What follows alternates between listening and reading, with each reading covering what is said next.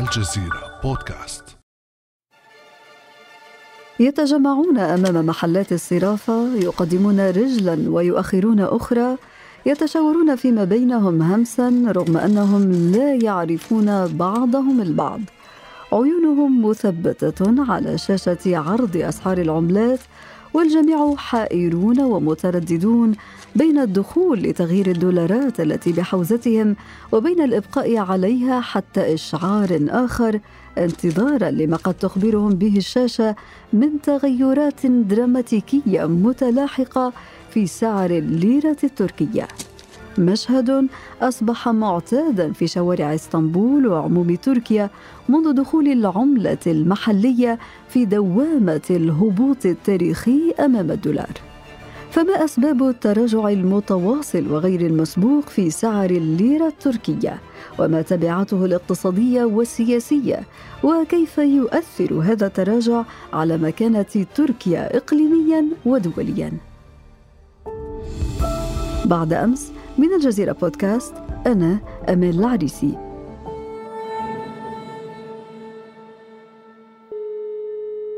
وينضم إلينا من باريس الدكتور كميل الساري أستاذ الاقتصاد والعلاقات الدولية بجامعة سربون والمختص في تغيرات العملات. أهلا وسهلا بك دكتور كميل أهلا وسهلا أمال دكتور كميل يواصل سعر الليرة التركية نزوله منذ سنوات ورغم تعافي عدد من القطاعات الاقتصادية بالبلاد بعد جائحة كورونا إلا أن مسلسل الهبوط زايدت وتيرته ليبلغ مستويات قياسية. ما دمت في هذا المنصب. سأواصل حربي ضد الفائدة وسأواصل كفاحي ضد التضخم. كان هذا الرئيس التركي رجب طيب أردوغان متحدثا عن مواصلة حربه ضد ارتفاع سعر الفائدة وهو ما اعتبره الكثيرون أحد أسباب تراجع سعر الليرة التركية دكتور كميل كيف وصلت الليرة التركية إلى هذا المستوى القياسي من التراجع؟ نعم أهلا وسهلا أولا هناك عوامل هيكلية التي يعني هي التي تحكم التغيرات سعر صرف العملة. يجب نخبر كل المهتمين بهذا الموضوع أن الليرة التركية هي عملة ليست آه، قابلة للتحويل ومتداولة عالميا. هذا معناه أن هذه العملة ليست منتشرة عالميا هي تستعمل فقط للمداولات التجارية ولبعض العمليات عمليات يعني الاستثمار وكذلك السياحة ولكن هذا يعني لا يعطي لهذه هذه العملة الليرة التركية والوزن الذي عند اليورو أو عند الدولار. بالنسبة لتركيا هناك إكراهات يعني تضعف سعر صرف الليرة طيب دكتور وما هي هذه الإكراهات التي أردت الإشارة إليها؟ هذه الإكراهات هي أولا أن رؤوس الأموال والتي تستثمر بشكل مباشر وتأتي من الخارج تأتي إلى تركيا هي جد ضعيفة ولا تتجاوز 31 مليار دولار. لأن السيولة والعملة الصعبة التي تأتي من الخارج وتستثمر داخل البلاد كلها يعني لا تشكل وزن كبير وهي يعني لما تأتي تأتي بعملة صعبة. الميزان التجاري هو كذلك في ضعف. يعني الميزان التجاري هو ناقص ملياري دولار. أي أن الصادرات هي أقل من الواردات. ولما تكون الواردات أكثر البلد يخرج العملة الصعبة أكثر مما يربحها. تركيا تصدر 200 مليار دولار ومن المتوقع أن تكون 200 أو 10 مليار دولار هذه في نهاية السنة. ولكن هو يعني يستورد أكثر من هذا القدر ب 40% هذا معناه أنه يحتاج إلى سيولة من العملة الصعبة ولا يمكنه تسديد يعني هذه الواردات بالليرة التركية من يصدر ويطلب اليورو أو يطلب الدولار. آه، العملة التركية لا وزن لها في سوق العملات العالمية وبالتالي هل هذا مرتبط بتوجه الرئيس التركي رجب طيب أردوغان إلى خفض نسبة الفائدة؟ والحال أنه عندما يتراجع سعر العملة كما هو معمول به في الاقتصادات العالمية هو التوجه نحو الرفع في نسبة الفائدة فما الذي يفسر ما يحدث في تركيا؟ آه، للدفاع على سعر صرف العملة أي لكي يكون هناك استقطاب للاستثمار الخارجي لتدفق أموال مثلا أموال التركيين خارج البلد مثلا آه، المستثمرين السواح لكي يأتوا ويشتروا مواد تركية وينفقون ويستثمرون العملة الصعبة داخل تركيا فيجب أن يكون هناك نسبة الفائدة أكثر من التضخم نسبة التضخم. في تركيا نسبة التضخم هي 20% ما نسبة التضخم ما هي؟ وهي أن العملة تفقد تفقد يعني قيمتها ب 20% يا أختي امال عندك في في في محفظتك 100 آه، دولار. إذا قلت لك فإنه من هنا إلى شهور 100 دولار التي عندك لا تشتري لك أكثر من 80 دولار فستقولي هذه هذه العملة فقدت يعني 20% فلكي يكون هناك تعويض لمن يشتري العملة التركية ويستثمر فيها وأعرف أن هناك ملايين يعني التركيين خارج الوطن يستثمرون في بلدهم وهناك كذلك مهاجرين إلى آخره. كل هؤلاء يجب أن يكون هناك نسبة الفائدة تفوق 20% أي أنهم يربحون عبر نسبة الفائدة ما يخسرونه عبر يعني هبوط آه، آه، قيمة الليرة. يعني الليرة هي لا يعني آه، آه، قيمتها تتدهور من من اليوم إلى الآخر. ولكن لأسباب إيديولوجية وسياسية طيب دكتور إذا كان المشكل هو ديني وإيديولوجي آه، يستمد توجهه هو الرئيس التركي أردوغان من تحريم الربا والترفيع في نسبة الفائدة. وبالتالي هل هذا حل؟ خفض نسبة الفائدة هل هو حل لتراجع سعر صرف الليرة التركية؟ هو ليس حل هو سبب لشيء كارثي لأن هبوط سعر صرف العملة آه، هو شيء يعني كارثي بالنسبة لعديد من الدول ولكن ما هو مهم وهو أن آه، لما يكون هناك انهيار لسعر صرف العملة هذه الحلول هي حلول كلاسيكية يعني في كل الدول منذ عقود وعقود منذ 1971 لما كان هناك تعويم الدولار الأمريكي. وهذه سياسة أي بنك مركزي هذه يعني يمكن أن نقول أنها أساسيات الدفاع على العملة هو رفع نسبة الفائدة. لماذا رفع نسبة الفائدة؟ لما نرفع نسبة الفائدة فإننا نعطي يعني تشجيع للمستثمرين الأجانب أو المستثمرين من العملة الصعبة لكي يشتروا آه، العملة الوطنية العملة المحلية. أي أنهم يأتون مثلا أعطي مثلا عديد من المستثمرين العالميين الكبار حتى في الخليج. حتى في الخليج لما يرون أن آه، الولايات المتحدة تمنحهم واحد في المئة أو ألمانيا أقل من واحد في المئة كنسبة الفائدة لأموالهم المخزونة في في هذه البلدان فهم يذهبون إلى ربما إلى البرازيل أو إلى الأرجنتين أو إلى بلد يعطيهم نسبة الفائدة 5 أو 6% ولكن في حالة تركيا فنسبة الفائدة يعني هي تتقلص بينما التضخم يرتفع. المشكل في تركيا وهو أنه تس هناك تسييس للوظيفة وظيفة المحافظ محافظ البنك المركزي. يجب استقلالية البنك المركزي ويجب أن يكون المحافظ عنده وقت كافي يعين ويبقى ثلاث أربع خمس سنوات بدون أن يغيره الرئيس. لما يكون هناك تغيير وهذا طبعا نعم. ما لم يحدث في تركيا لأن الرئيس التركي رجب طيب أردوغان قال محافظ البنك المركزي التركي نعم. ثلاث مرات في فترات قصيرة وبالتالي دكتور كميل هل تعتقد أن هناك مفارقة بين الحديث عن ارتفاع نسبة التضخم تصل إلى قرابة 20% انهيار قياسي في سعر الليرة التركية كذلك هناك في المقابل بالمؤشرات تتحدث عن نمو اقتصادي في البلاد تعافي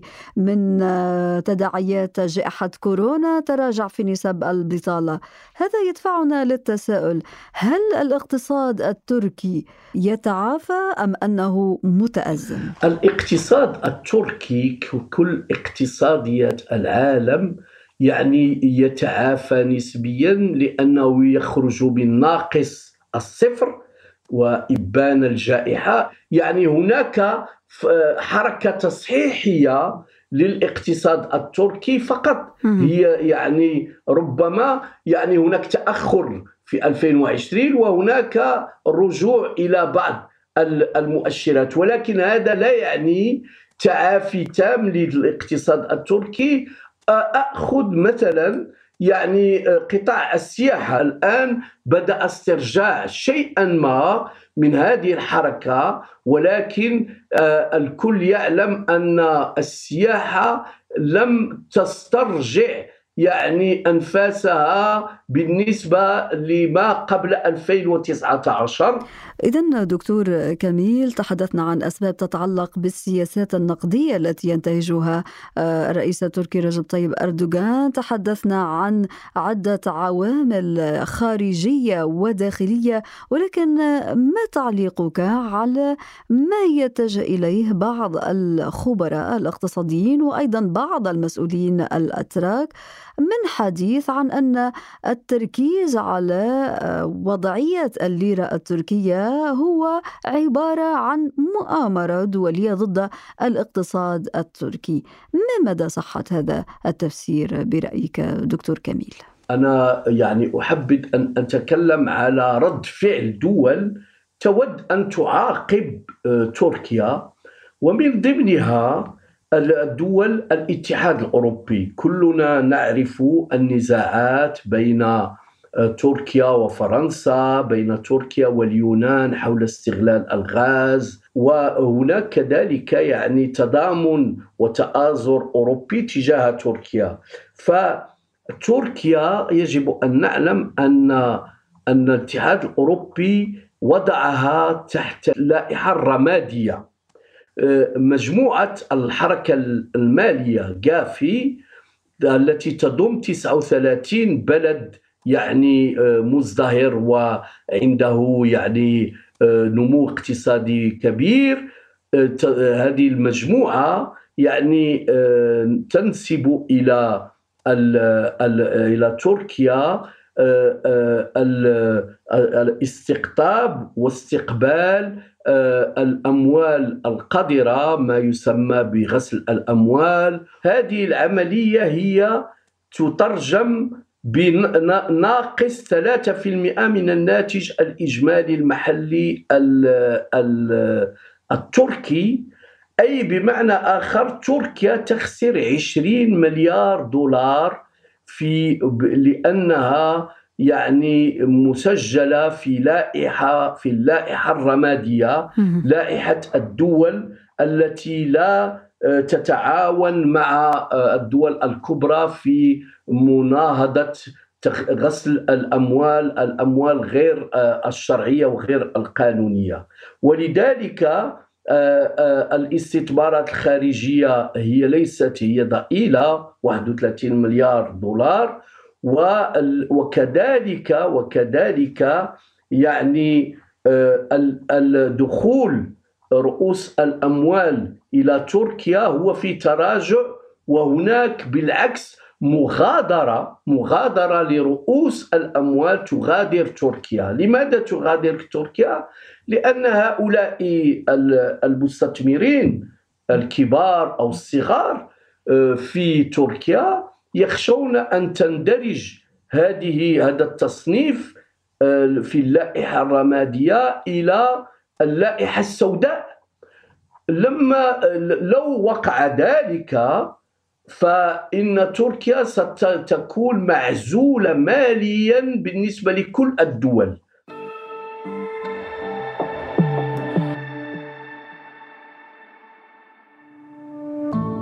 ابقى على تواصل مستمر مع الجزيرة بودكاست ولا تنسى تفعيل زر الاشتراك الموجود على تطبيقك لتصلك الحلقة يومياً.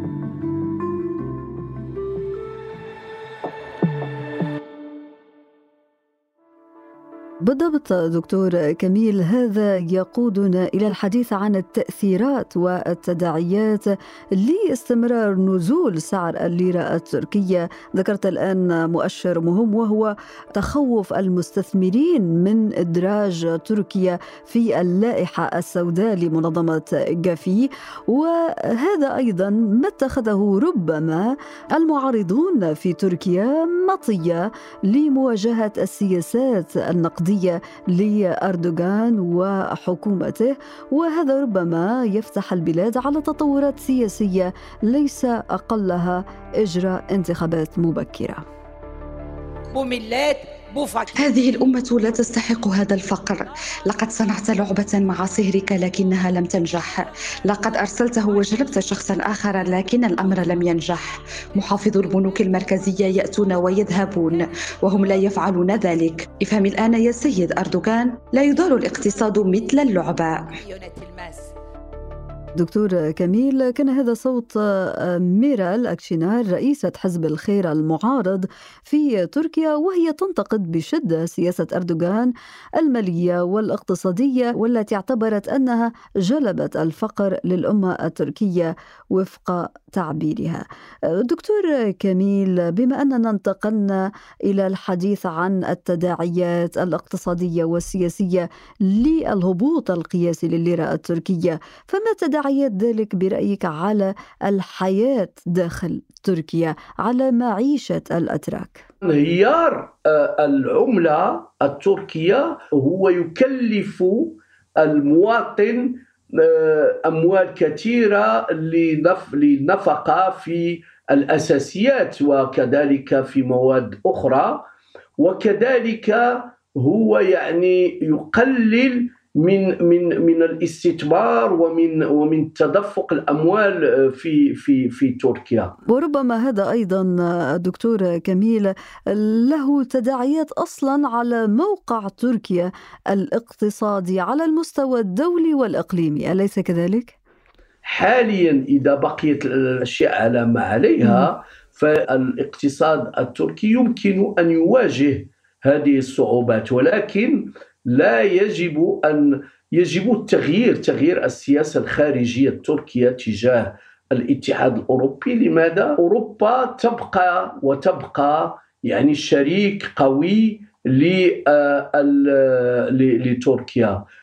عديد من المواطنين الترك يقطنون في ألمانيا خصوصا ولكن في فرنسا ودول أخرى وهؤلاء هم يعني يحولون قسط من الادخار إلى أسرهم وإلى استثمارات داخل البلد. وأوروبا ممكن أن تحمي تركيا من اتجاه الولايات المتحدة. ولا أنسى أن هناك ملفات ملفات جيوستراتيجية جيوسياسية في العراق في سوريا تجاه الأكراد. آه، أنت إذا آه، وفق رأيك دكتور كميل أنه من بين الحلول للخروج من أزمة تراجع العملة التركية هو تحسين علاقاتها مع شركائها الإقليميين والدوليين. ولكن ربما تداعيات التراجع المستمر في سعر الليرة دكتور كميل ليس لها فقط تداعيات على الأتراك المواطنين الأتراك وإنما أيضا على العرب المقيمين في تركيا ألا ينذر ذلك بحدوث رحلة هجرية عكسية لهؤلاء المقيمين برأيك؟ هؤلاء العرب اختاروا تركيا لأنها تضمن لهم العيش الكريم وأنا أقول أن هؤلاء العرب ما دام هناك استقبال لهم وكذلك تواجدهم اقتصاديا فلن يغادروا آه، تركيا فهم يعني حياتهم يعني هي مرهونة بما يقع في تركيا كان سيئا أو كان جيدا. ولكن بالنسبة للعرب الذين عندهم ثروات وعندهم أموال كبيرة فهؤلاء من الممكن أن يغادروا تركيا. هم يودون الاستثمار الربح. ولما يرون أن أموالهم المودوعه في البنوك التركية بالليرة تنهار فهم سيعملون هؤلاء الأثرياء العرب سيعملون ككل الأثرياء. دكتور نعم. كميل بما أنك أشرت إلى مخاوف المستثمرين العرب في تركيا وكذلك الأجانب أشرت أيضا إلى إمكانية رحيل رؤوس الأموال من تركيا إلى الاستثمار في أماكن أخرى وهذا خطر يجعلنا نتساءل عن توقعاتك بشأن انتهاء هذا الهبوط القياسي للليرة. هل تتوقع أنه سينتهي قريبا؟ قريبا أم أنها تتجه إلى قاع جديد؟ هو صراحة هو مرهون بالسياسة الخارجية لتركيا آه، في عدة ملفات. السياسة الاقتصادية التركية يمكن أن تعرف تحسن إذا كان هناك تحسن في التعامل مع مع الاتحاد الأوروبي ومع الأوروبيين. إسطنبول هي داخل أوروبا. وهي على أبواب أوروبا. وهناك يعني عديد من العلاقات التجارية والبشرية بين الاتحاد الأوروبي و وتركيا. تركيا هي عندها إمكانيات هي سوق واعدة عندها نسبة كبيرة عندها شركات عندها يعني اختراعات عندها يعني عديد من المزايا التي يمكن أن تؤهل للخروج من هذه الأزمة. شرط أن يكون هناك تعامل جديد سياسي وجيوسياسي. هل تتوقع أن الليرة التركية ستخرج من أزمتها ومن هذا التراجع القياسي في سعرها؟ إذا استمرت تركيا على ما عليه فالليرة التركية ستنهار أكثر وأكثر. الدكتور كميل ساري أستاذ الاقتصاد والعلاقات الدولية بجامعة سربون والمختص في تغيرات العملات. شكرا جزيلا لك على كل هذه التوضيحات والمعلومات المهمة. شكرا لكم. كان هذا بعد أمس.